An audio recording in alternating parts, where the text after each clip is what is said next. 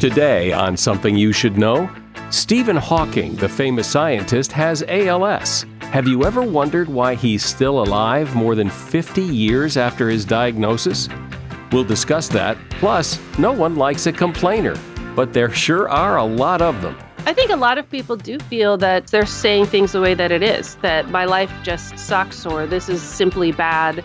And I think that most people are pretty unconscious of the fact that they are complaining.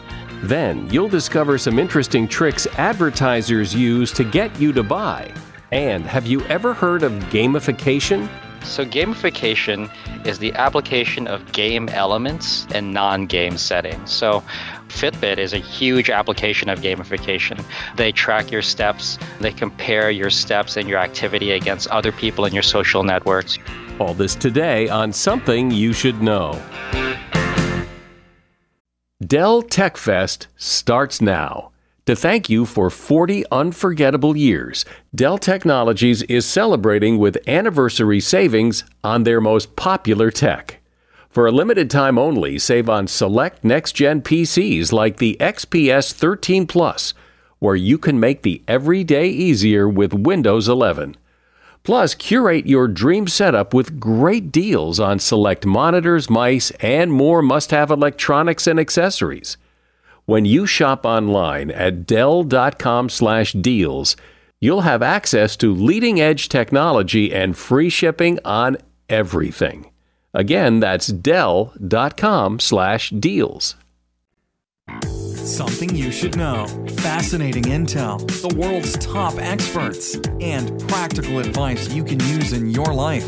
Today, Something You Should Know with Mike Carruthers.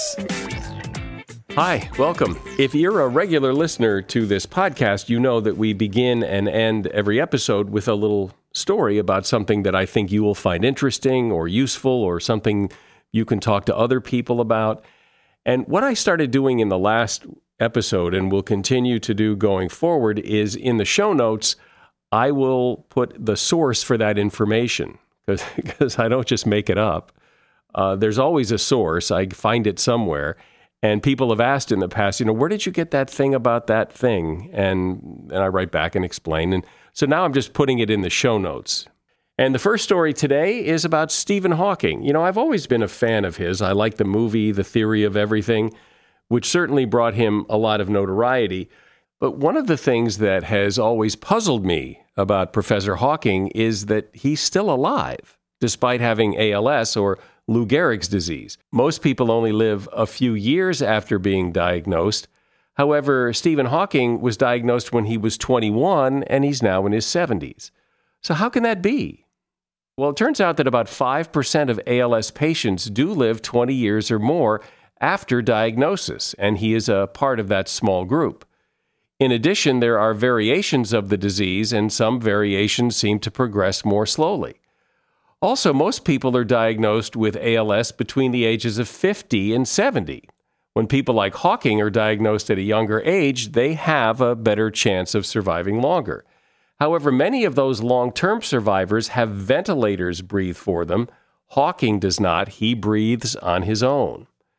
One ALS expert was asked if Stephen Hawking's incredibly sharp mind and positive outlook could account for his remarkable longevity, and that expert said, Probably not.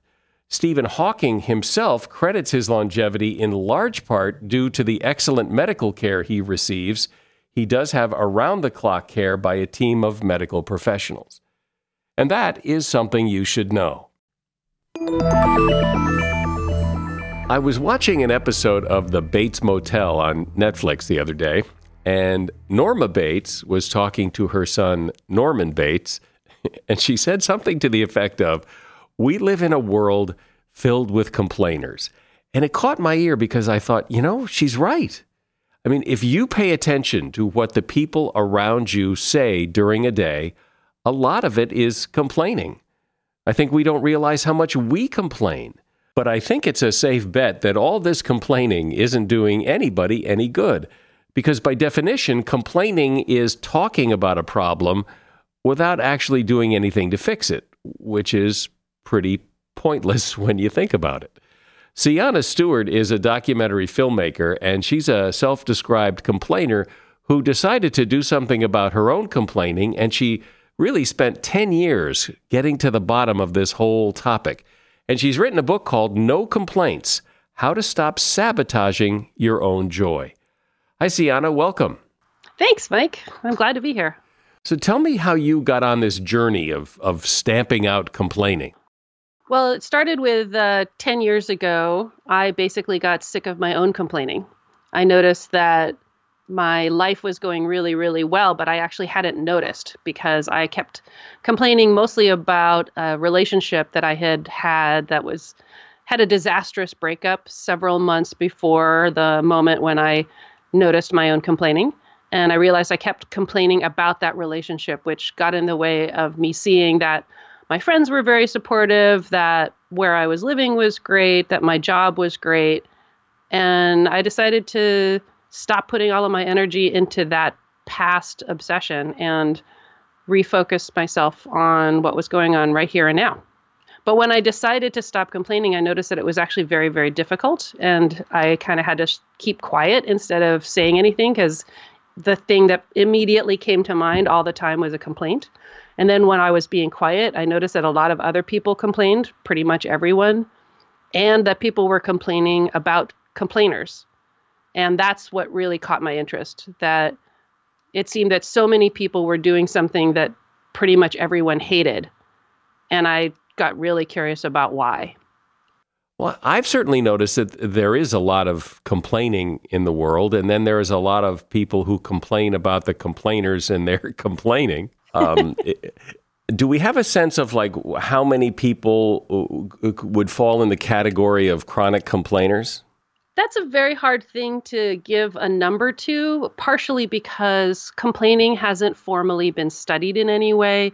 What I have noticed is that there are a lot of people in the world who are chronic complainers, habitual complainers, um, especially, you know, I'm an American and here we have a culture of complaining. It's so unconscious that people don't know that they are complainers and other people are talking about them essentially behind their backs or gossiping sure. about them and uh, they they're unaware of why they're getting ostracized or people you know it's it's hard to get close yeah. to them do you think that complainers chronic complainers know that they're a member of that they're a member of the group or do chronic complainers tend to be people who just think that they're just commenting on life that that's the way they see the world in very negative terms I think a lot of people do feel that it's just they're saying things the way that it is, that my life just sucks or this is simply bad.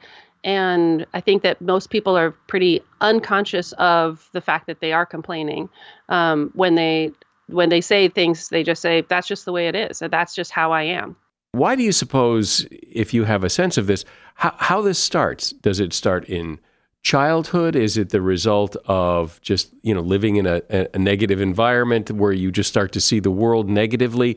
I mean, does it serve a purpose? Do some people think, well, you know, if I complain, I'm I'm being a critical thinker, and that makes me look smart? I mean, where does it come from? You're touching on several points that I think are actually where this comes from. One of them, so a lot of the work that I was doing is trying to extrapolate from other scientific studies. And so some of the work is about explanatory style, which is how you say the world is treating you and whether or not you're basically expressing things in an optimistic or a, neg- a negative way. And do you think that the world is likely to be nice to you or or horrible to you. And that actually really is uh, comes from your family of origin. Wherever you were raised you learn that way of explaining how the world treats you from the people that raised you. But there's also something else which is that we are really used to using complaints as small talk and as a way of bonding. And so even however you explain things to yourself a lot of people you know, you go out for drinks and, and complain about your job um, or about, you know, politics or about your family or whatever. And that's sort of just normalized. And I think that we just learn over time that that's how you interact. You show up at a party, and as you're taking off your coat, you complain about the parking or traffic or whatever. Um, and and so I think that we have to actually break social norms in order to be able to stop complaining. Do you think that the typical complainer would agree if I said to them, "You know, you're a real complainer," or would they would they take offense and say, "No, I'm not." I think most people would take offense at being told that they were a complainer. um, but there's also a lot of people who start to recognize that they are negative. I find that, especially if you were in a relationship that was struggling, or if you got some, you know, now we're in the world of 360 feedback at work, you start to learn that people see you as being negative. And I think that the common way of referring to being negative is just saying that you're a complainer. So I think directly calling somebody out, they would get offended. But more and more people are recognizing themselves as complainers, especially once you start to get into some specific examples, like, you know, somebody who says all the time, "Oh, I'm so cold," but they do nothing about it. Then that's a, what. yeah, well, we all we all know the, we all know those people. Oh, it's so oh, cold yeah. in here. Every day yeah. it's cold. Well, yeah. put, put on a sweater. Try that. Exactly. You know, do do something about it. And that's yeah. the thing, right? It's it's really complaining is, as you were saying earlier, it's it's really just talking about the problem with nothing about the solution. That's exactly right. And that's what gets so frustrating and what's ex- exhausting to the people who are listening to the person who's complaining a lot and that's really the target of this entire effort is to move people from complaining to problem solving to being more active participants in their lives and to having a greater skill set as well as a attitude towards knowing that they can tackle the things that are bothering them. But if as you say complainers don't recognize themselves as as complainers, how are you ever going to get them to pay attention when they don't even think they are they're the target of what you're talking about? You have definitely struck on one of the problems about writing something for people who don't aren't looking for a, a solution. right. Yeah, they're right. um, However, there's a lot of people who actually are uh, looking for a solution, especially if you know that your relationship feels strained or your workplace is unhappy or the classroom is you know really resistant or those sorts of environments where people there's some at least maybe one person who recognizes that there's a problem. What i advocate is creating what i call a no-co zone as a way of uh, getting people to become more aware of their own patterns. So you can declare in any environment that you're in control of, like at your home, in your dinner table, maybe you're inside your car that you're the driver, um, in your office if you have a if you're a manager or something like that. Say this particular time or this particular location is a no complaining zone. I also invite people to create no-co clubs uh, say that you know okay let's all do this together. Um, a really great example there was a woman who um, has two kids that were like in fourth grade and third grade and i met her at a party this was several years ago and um, a year later i saw her uh, at uh, it's a it was a holiday party so i saw her again at my friend's house and she said oh my god i have to tell you what happened I got inspired by your idea. I went home and I told my kids, because I was so tired of my kids complaining all the time. I told my kids that dinner time and from when I got home from work, that this was going to be a no complaining zone. Was going to be no complaining time. And, you know, I was expecting them to fight back, but they got super excited and they said, Oh, that sounds great. And it was in that moment that she realized that she was also a complainer and was they heard her as a single mom on the phone with her friends complaining about how exhausted she was or her job or the kids or whatever. I kind of invite everybody to join in and say, hold themselves accountable. We're talking about complaining and complainers who complain and people who complain about who complainers who complain. And my guest is Sienna Stewart. She is author of the book, No Complaints How to Stop Sabotaging Your Own Joy. You know, I've talked on this podcast about how your dental health is so important to your overall health, and brushing your teeth correctly is the most important thing you can do for good dental health. Well, I have found the ultimate solution to optimize teeth cleaning in Quip. It's what I'd call the Tesla or iPhone of electric toothbrushes. Beautifully designed, easy to use. Quip is the new electric toothbrush that packs just the right amount of vibrations into a slimmer design at a fraction of the cost of bulkier traditional electric brushes. And because the thing that cleans your mouth should also be clean, Quip's subscription plan refreshes your brush on a dentist recommended schedule, delivering new brush heads every three months for just $5, including free shipping worldwide. Because brush heads wear out, they become unhygienic, and who can remember when to change them? I know I can't. Most toothbrushes don't get named one of Time magazine's best inventions of the year, but Quip did. Why? Find out for yourself. Quip starts at just $25, and if you go to getquip.com slash something right now, you'll get your first refill pack free with a Quip electric toothbrush. That's your first refill pack free at getquip.com slash something. Spelled G-E-T-Q-U-I-P dot com slash something. Ask a business owner or manager who's looking to hire someone, and they'll often use the word hope, as in, I hope I find someone good. I hope this person works out. You don't want hope. You want to nail this perfectly because the right people can make all the difference to your business. No, you don't need hope.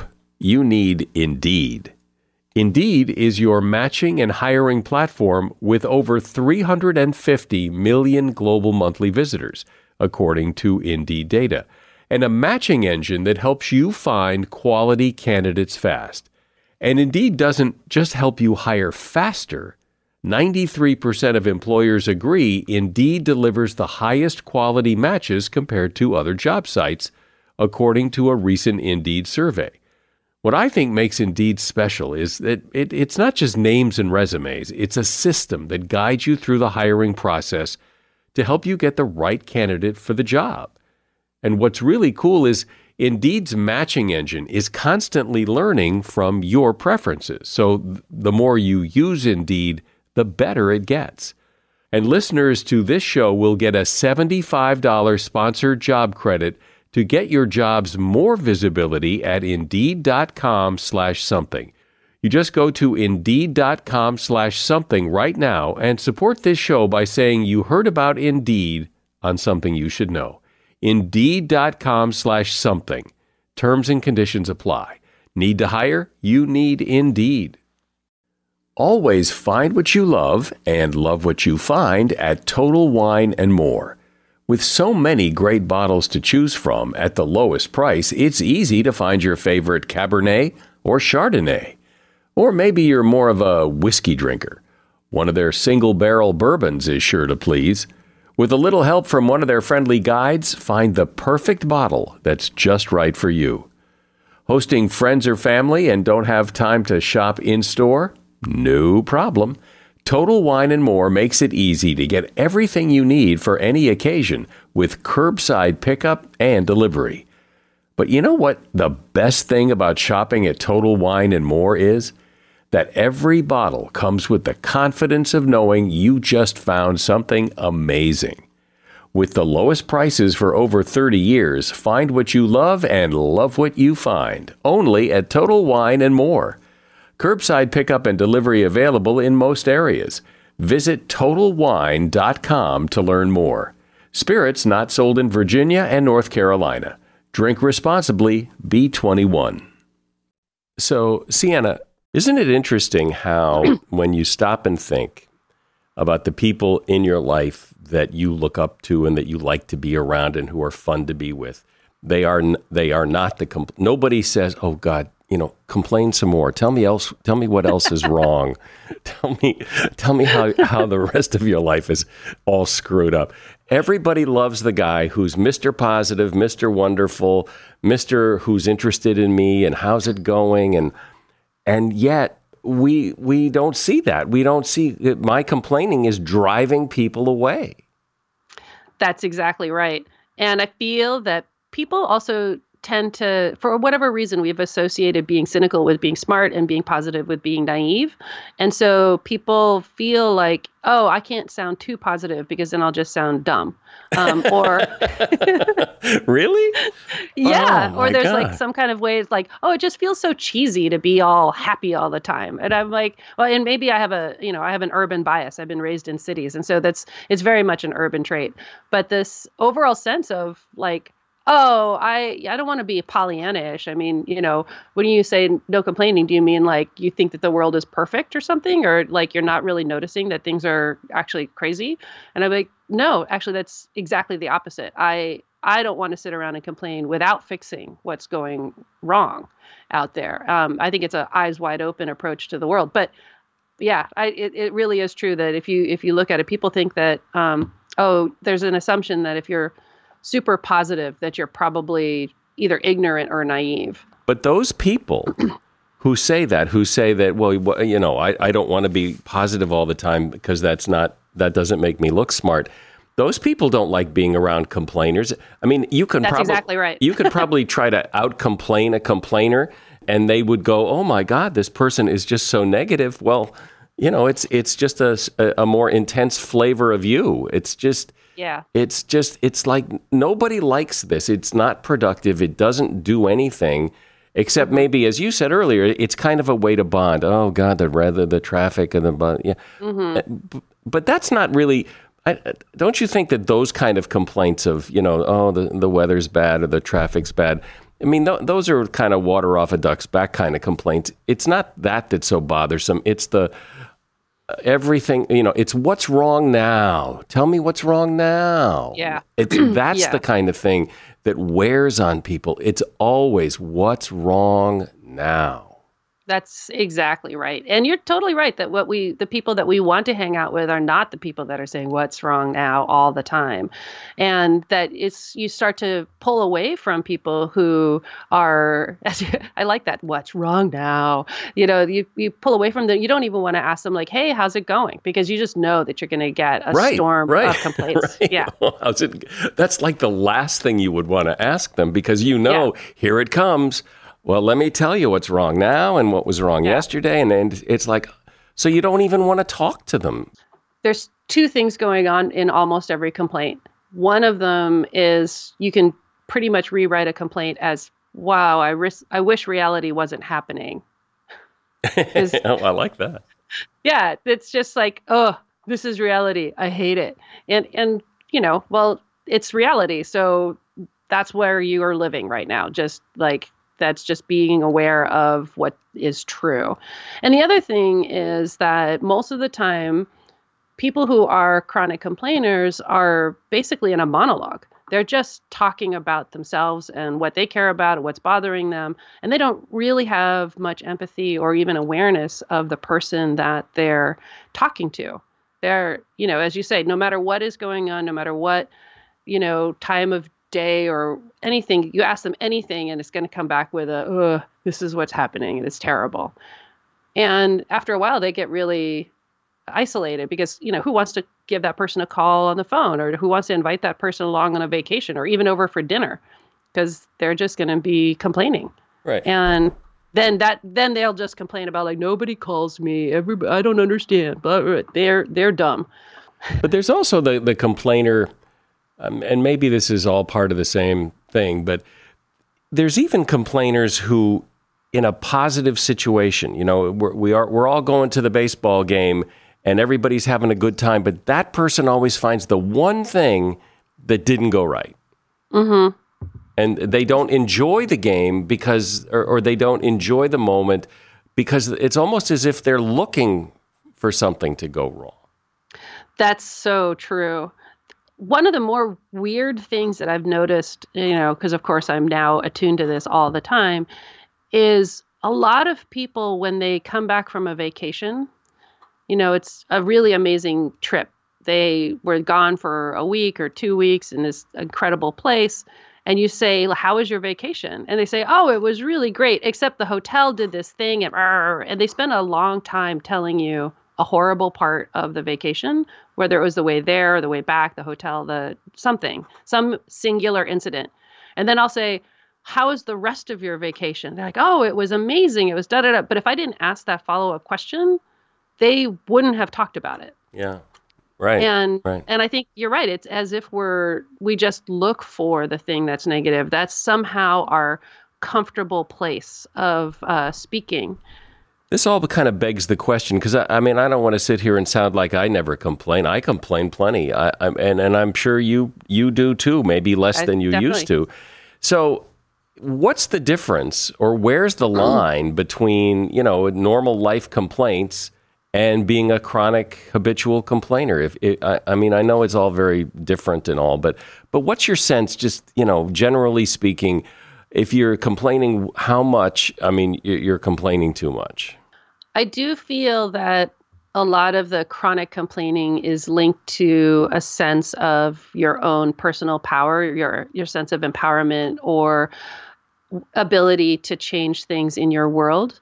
So the more that you feel stuck, uh, as if you don't have choices anymore, the more likely that you're going to get into this chronic mode. So this feeling of being stuck in a job or a relationship or a health problem is going to predispose you to being in a chronic point of view.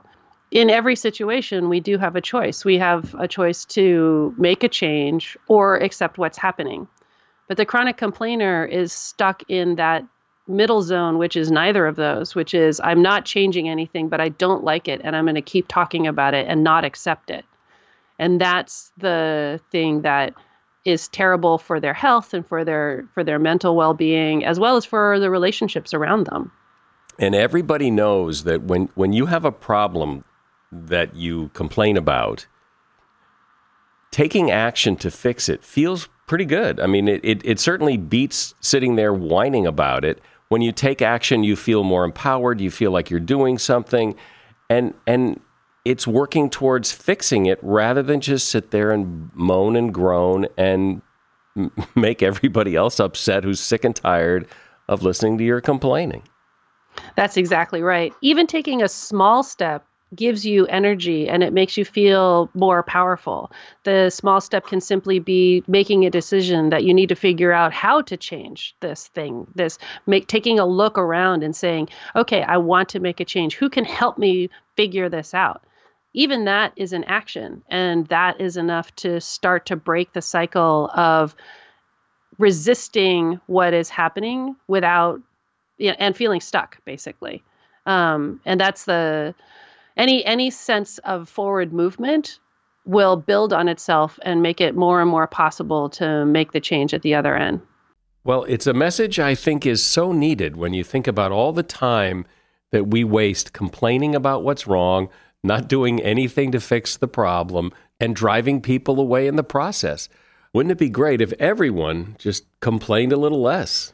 Sienna Stewart has been my guest. She is author of the book No Complaints How to Stop Sabotaging Your Own Joy. There's a link to her book in the show notes for this episode. Thanks, Sienna. Thank you. So I counted up the number of websites that I've either started and or worked on over the years and it's 7. 7 websites. So I have experience doing it the hard way and the easy way. And the easy way is with Squarespace.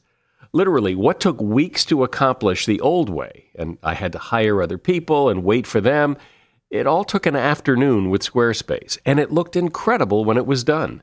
So if you want to turn your cool idea into a website or set up a blog or start selling products online, Squarespace is for you. You start with their beautiful templates that you easily customize yourself to get it looking perfect. And it all comes complete with everything you need analytics, search engine optimization, and award winning customer service. Now, if you have a business, you have to have a great looking website. And Squarespace is the simple, gorgeous, and professional solution. Head over to squarespace.com for a free trial, and when you're ready to launch, use the offer code SOMETHING to save 10% off your first purchase of a website or domain. That's squarespace.com for a free trial and the offer code SOMETHING for 10% off your first purchase of a website or domain. No matter what moves you made last year, TurboTax experts make them count. Did you maybe buy a second property to rent out? That's a move. Did you go back to school to get your degree? That too is a move, a smart move. Did you commute to work across state lines? You see, that's a move. Did you relocate for a fresh start? Well, that's the definition of a move. Maybe you moved into a house boat instead of a house house. Or perhaps you crushed it in the stock market in 2023. TurboTax experts make all your moves count.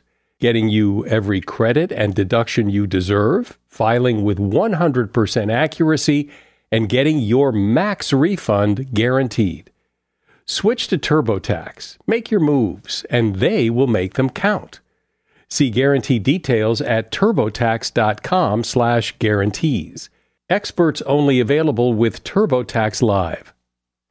Are you one of those people who just buys things with whatever credit card you grab out of your wallet?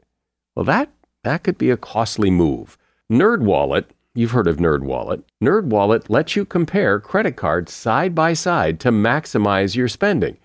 So, if for example, you like travel rewards, you can see which credit card gives you better rewards than the credit card you've got now. Think of what you could do with better rewards a free flight, room upgrades, who knows?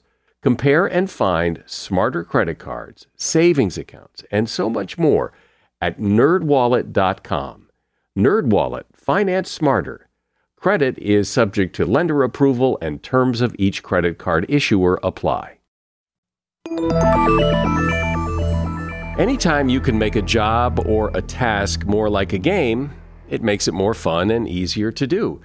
We do it with our kids. You know, if you want your kid to clean his room, turn it into a game and it's more likely to get done. And we do it with ourselves as well.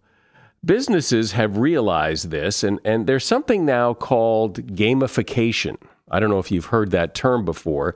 Fitbit is a good example of gamification. They have turned fitness into a game of counting steps, checking your stats, comparing yourself to others. It's a game. And it turns out this is a whole big thing gamification. Dave Eng is an intellectual and creative educator, designer, and researcher who combines game theory and technology, and he is currently the director of student activities and adjunct professor at St. Thomas Aquinas College. Hi, Dave. Hey, thanks for having me, Mike. Appreciate it. So, explain a little deeper what gamification is. Sure. Uh, so gamification is the application of game elements and non-game settings. So what we see most often with gamification are things like points, badges, and leaderboards, and those are gamified elements that we see in like a lot of everyday settings now. Fitbit is a huge application of gamification. Um, they track your steps. Um, they compare your steps and your activity against other people in your social network, and um, they also provide leaderboards, so you can not only see how many steps you've taken, but you can also compare how you're doing against other people that you you know in your social circle. And there is something about people who wear a Fitbit where it really becomes addicting in the sense that they they can't stop doing their steps and they can't stop checking their stats and and do you think that was by design or is that just a nice unintended consequence that really helps Fitbit succeed? Oh no! Uh, everything that Fitbit does is by design. Um, th- its whole aspect of being able to track your activity and gamifying it by providing you really good feedback is completely intentional. Uh, and the good part about gamification is that companies like Fitbit that are that are interested in increasing um, an individual's health and activity is is for a greater good. However, gamifications can still be used against some people, um, often for a corporate advantage or in not specifically in your best interest. So where else? I mean, Fitbit's a great example, but what? Where else? Where else is gamification part of our lives? Uh, well, I think one of the most prevalent areas, and some and an area that a lot of people don't think about, is with credit cards. So, whenever an individual uses credit cards, uh, particularly if they're uh, part of a credit card company that has a rewards program, um, you earn miles or you earn points or something else. And those points and miles can be redeemed um, for different things, statement credit, but often for individual items or experiences or something else. Um, and while that on its face is not exactly gamification, other companies will uh, add to that by having additional tier levels. So at 10,000 miles, you become a premier level. At 20,000 miles, you become an elite uh, level member, and so on and so so forth. And that really incentivizes people to want to continue to use their card and sometimes to use their card even when it's not in their best interest, specifically just to keep earning those miles and those rewards. But isn't isn't everything gamification? I mean, long before the term gamification probably came up, if I go to the car wash with my card and get ten car washes, I get one free. Is isn't that gamification? Oh yeah, definitely. Uh, any really type of rewards or loyalty programs um, introduce or have used gamification in the past, but what I think is new and at the forefront right now is the ability in order to collect a lot of data on individuals. Like going back to the Fitbit example, that will not only track the number of steps you've taken, but oftentimes where you walk, who you walk with, and the distance and caloric pace in which you burn calories. And that's a lot more information compared to just taking 10 car washes in one month. And so, what do they do with that information? Well, some of that information is used to better the company's own practices. Um, like Fitbit may, may, use it in order to generate information on how fit a specific area or ge- geographic area is.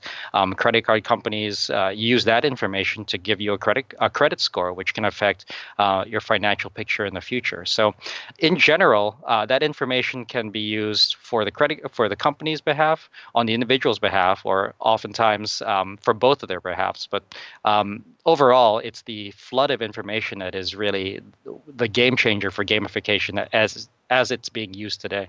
Well, but but it also sounds as if it could be a concern. I mean, what business is it of theirs who I walk with? Really, uh, any kind of information that a company can get on the consumer's behavior is going to be valuable. Um, whoever you may make purchases with, or exercise with, or do any sort of activities with, really influences their business model and helps them determine how they can better market services and products to you. Yeah, I mean that's what we hear is yes, we're gathering all this information so we can deliver a better experience to you our customer. Well, you know, which is fine, but it really sounds like they're gathering all that information so they can make money. And and really it's kind of big brothery Yes, in in many cases it is kind of big brothering. However, I think that where the direction that we're going in right now is companies are able to make these kinds of offers to consumers because consumers feel like they're getting a pretty good deal here. Um, I think one area that I that I feel is very interesting and, and incorporates some areas of gamification is with social media, um, specifically like a Facebook news feed is designed in such a way in order to give people that active feedback of seeing uh, what their friends are doing if there's any sponsored links that are are are applicable to them and making it so that that Facebook newsfeed is kind of like an endless cycle. So in that respect, users feel that they are going to continue to use Facebook because they get that great kind of information from their social circle. However, Facebook in return is taking all of that information and really developing algorithms in order to better serve ads or promote their own business model in the end which you know mm. is their right to do, but it does mm-hmm. it does it does put a lot of people off knowing that all this data is being captured and and Facebook has all this data on me that I, maybe I'd rather they not, but that's the price mm. you pay. Exactly. Yeah, it's going to be a trade-off. Um, some of that, again, some of that information can be used for your benefit, some of it for the companies. But uh, overall, I think if we can work together to have that information be a mutual benefit, that would be the best outcome in the end. So, this is interesting to understand how gamification works and what it is and how companies use it to keep us as customers and all. But what do we do with this information? What, what's the big so what here? Overall, gamification is used by companies in order to achieve their business goals. But uh, from an individual standpoint, you can use gamification in order to promote just your own goals. And while we see a lot of gamification used in the digital realm, like with Fitbit, you don't need to you don't need to be as advanced as a programmer in order to use it for those ends. Um, one uh, powerful example that I've uh, I've seen other people use is is something called temptation bundling. And temptation bundling is when you take something you don't want to do and you bundle it with something that uh, you do enjoy. So one particular example that I've heard on, on another broadcast is a person that likes to watch one particular Netflix show. Um, um, at the uh, but will only do so uh, when that person is at the gym. So they can only watch that show whenever they're on the treadmill. They don't want to work out, but they know that if they do work out, this is their only opportunity to watch that show. And that combined with the um, added incentive of making it so that if you want to watch that show, you're going to have to go twice a week or three times a week, and setting those uh, those expectations for your own activity uses gamified elements, but it's not something that you have to rely on an outside entity to do. You can do that on your own. Don't those kind of games that we play with ourselves, though, mm-hmm. eventually burn out? I mean, Pokemon Go is a good. It, I mean, that's gamification, but it, it's mm-hmm. not what it was a couple years ago. Yeah, that's true. I mean, part of gamification right now is that it is applicable for a very wide audience. But uh, the problem with that is that if you rely on an outside company, you can't always uh, it will ne- it will never please everyone all the time, and that's the most difficult part. Um, particularly, outside companies are out there to make money, uh, but as an individual, really, you will know in the end what is the best move for you to make. So, I like your example that you can only watch this show if you're on the treadmill, and, and that's a way to motivate yourself using gamification. And I, in fact, do that with podcasts. The almost the only time I listen to podcasts, and I love listening to them almost as much as I like making them. Uh, is is on the treadmill at the gym. And so that's my motivation to get to the gym because I want to listen to podcasts. But how else besides that example how else can we use gamification Sure. So um, one of the areas that I think is um, very useful is uh, gamification uses a lot of good, active, visual, persistent reminders, and um, I think one of the more interesting um, uh, one of the more interesting applica- applications of gamification I've seen in the past is um, with a tip jar at a coffee coffee shop. Now, normally at coffee shops, it's just a tip jar and it has some change and probably some dollar bills in it, but there's one particular coffee shop list, li- uh, left two tip jars there. So one had a tip jar for if you're a Yankees fan, and another one had a tip jar if you're a Red Sox fan. So now in this scenario, people were incentivized in order to make a contribution to the tips by voting with their money. And it was a very powerful and immediate piece of feedback because you can see which side of the uh, which fans had contributed more because you could see right into the cup. Um, an individual could use that same level of interactivity and visceral feedback um, by uh, for an example, like a piggy bank, but a piggy bank that is clear and one that is um, uh, I would I would suggest a very long, narrow tube because as you fill it up with change and as you fill it up with dollar bills, you can see your savings grow over time. Now that's a really elementary application of this active and visceral feedback, but it is one that if you place it in a spot that you can see every day or multiple times a day, it really gives you a sense of how you're progressing towards your goal, which should hopefully be saving as much spare change as you can. Give me one more example of, of gamification in everyday life. Sure. Um, so another example is your goal may be using that really tall piggy bank to see how much you've saved. Uh, another one could be um, when I teach my students uh, uh, per- personal development or time management or anything else, I also teach them about chunking because many of my students are procrastinators, and I think a lot of your listeners are too. Uh, but a way to get around procrastination would be uh, taking large projects and large activities and breaking them down into smaller um, activities. And I try to tell my students try to break down large projects into activities that are you know maybe even five minute or less chunks and by having those little tiny uh, tasks um, that you can accomplish in less than five minutes and put it somewhere perhaps like a whiteboard or somewhere public where you can publicly check them off or cross them off is again a very powerful and visual reminder of how you're making progress towards your goal or project or whatever else you'd like to accomplish. I like this because it's it, what's interesting is people like to play games. I mean, people play games. They play video games. They play golf. They play tennis. People like to play games. So why not incorporate that into into something else? To make that other something else more fun, more like a game. One aspect of gamification that I think was really interesting was um, the CRISPR model. There was this um, scientific project in order to map a genomic sequence, and it was something that could be accomplished by computers, but at a lot of time and expense. Uh, really, humans were best suited to do this, but this was a really mundane activity. Um, what this uh, organization did was they took that model of having to sequence this genomic activity and they essentially crowdsourced it and they turned it into a game. So they were able to to use the intrinsic motivation of thousands of people in order to advance our scientific knowledge and understanding um, by doing this you know this mundane task um, that you know computers could have done, but at great expense, and used humans to do it instead. Um, and in, individuals were happy because they were able to fulfill this scientific endeavor, and the organization was happy because they were able to solve this complex task.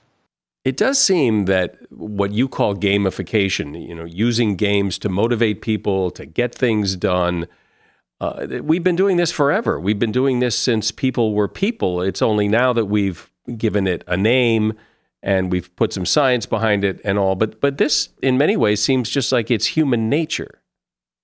Yeah, I mean, uh, gamification and motivation at its very basis is is driven by human nature, our need to not only survive but to feel like we are uh, accomplishing something, to feel like we are connected to a social network, and to feel like um, we are we are becoming the best person we can be. Well, it's so interesting that this idea of gamification is something humans have always done. And it's interesting now to put a name to it and see how it is we use gamification in our lives and how businesses use it as well. Dave Eng has been my guest. He is an educator and researcher who combines games theory and technology. He is an adjunct professor at St. Thomas Aquinas College, and his website is daveengdesign.com. There's a link to his website in the show notes. And thank you for being here, Dave. All right. Thanks, Mike. Have a good day. It's no secret that advertisers do everything they can to attract our attention and get us to buy. But there are some strategies they use that you may not be aware of. For example, people are drawn to the right hand, probably because most of us are right handed. So when you look at print ads or in video ads, uh, the spokespeople, the actors, usually hold the product in their right hand. Colors are used to convey emotion in advertising, and this is also true, it's particularly true in logos. Blue equals trust, red equals excitement, green equals fresh, and yellow equals optimism. Placement matters. In print and web ads, the eye is more drawn to an ad when images are on the left and text is on the right. The eye is also drawn to images with rounded corners rather than sharp angles, and this is true not only of images but fonts as well. And big pupils. People are attracted to eyes with large pupils. So, in a lot of ads, the model's pupils are retouched to make them bigger. And that is something you should know. We're on Facebook and Twitter, and if you follow us over there, You'll get additional content above and beyond what you hear in the show. And reviews are always welcome. Wherever you listen to this podcast on iTunes, Stitcher, Google Play, wherever, I invite you to take just a moment and leave a review. I'm Mike Carruthers. Thanks for listening today to Something You Should Know. No matter what moves you made last year, TurboTax experts make them count. Did you maybe buy a second property to rent out? That's a move. Did you go back to school to get your degree? That too is a move, a smart move. Did you commute to work across state lines? You see, that's a move. Did you relocate for a fresh start? Well, that's the definition of a move. Maybe you moved into a house boat instead of a house house. Or perhaps you crushed it in the stock market in 2023. TurboTax experts make all your moves count getting you every credit and deduction you deserve, filing with 100% accuracy, and getting your max refund guaranteed. Switch to TurboTax, make your moves, and they will make them count. See guarantee details at turbotax.com/guarantees. Experts only available with TurboTax Live. Movies, TV shows, books, podcasts, and more. It's what women binge with Melissa Joan Hart and her friend Amanda Lee. We have Lauren Bosworth with us. Yay! The Hills. So, what is like your number one question from fans? The primary question I still get asked was, "What is it real?" In 2024, to me, is a surprising question to get because I feel like everybody has been through the reality TV gauntlet at this point. What women binge wherever you listen.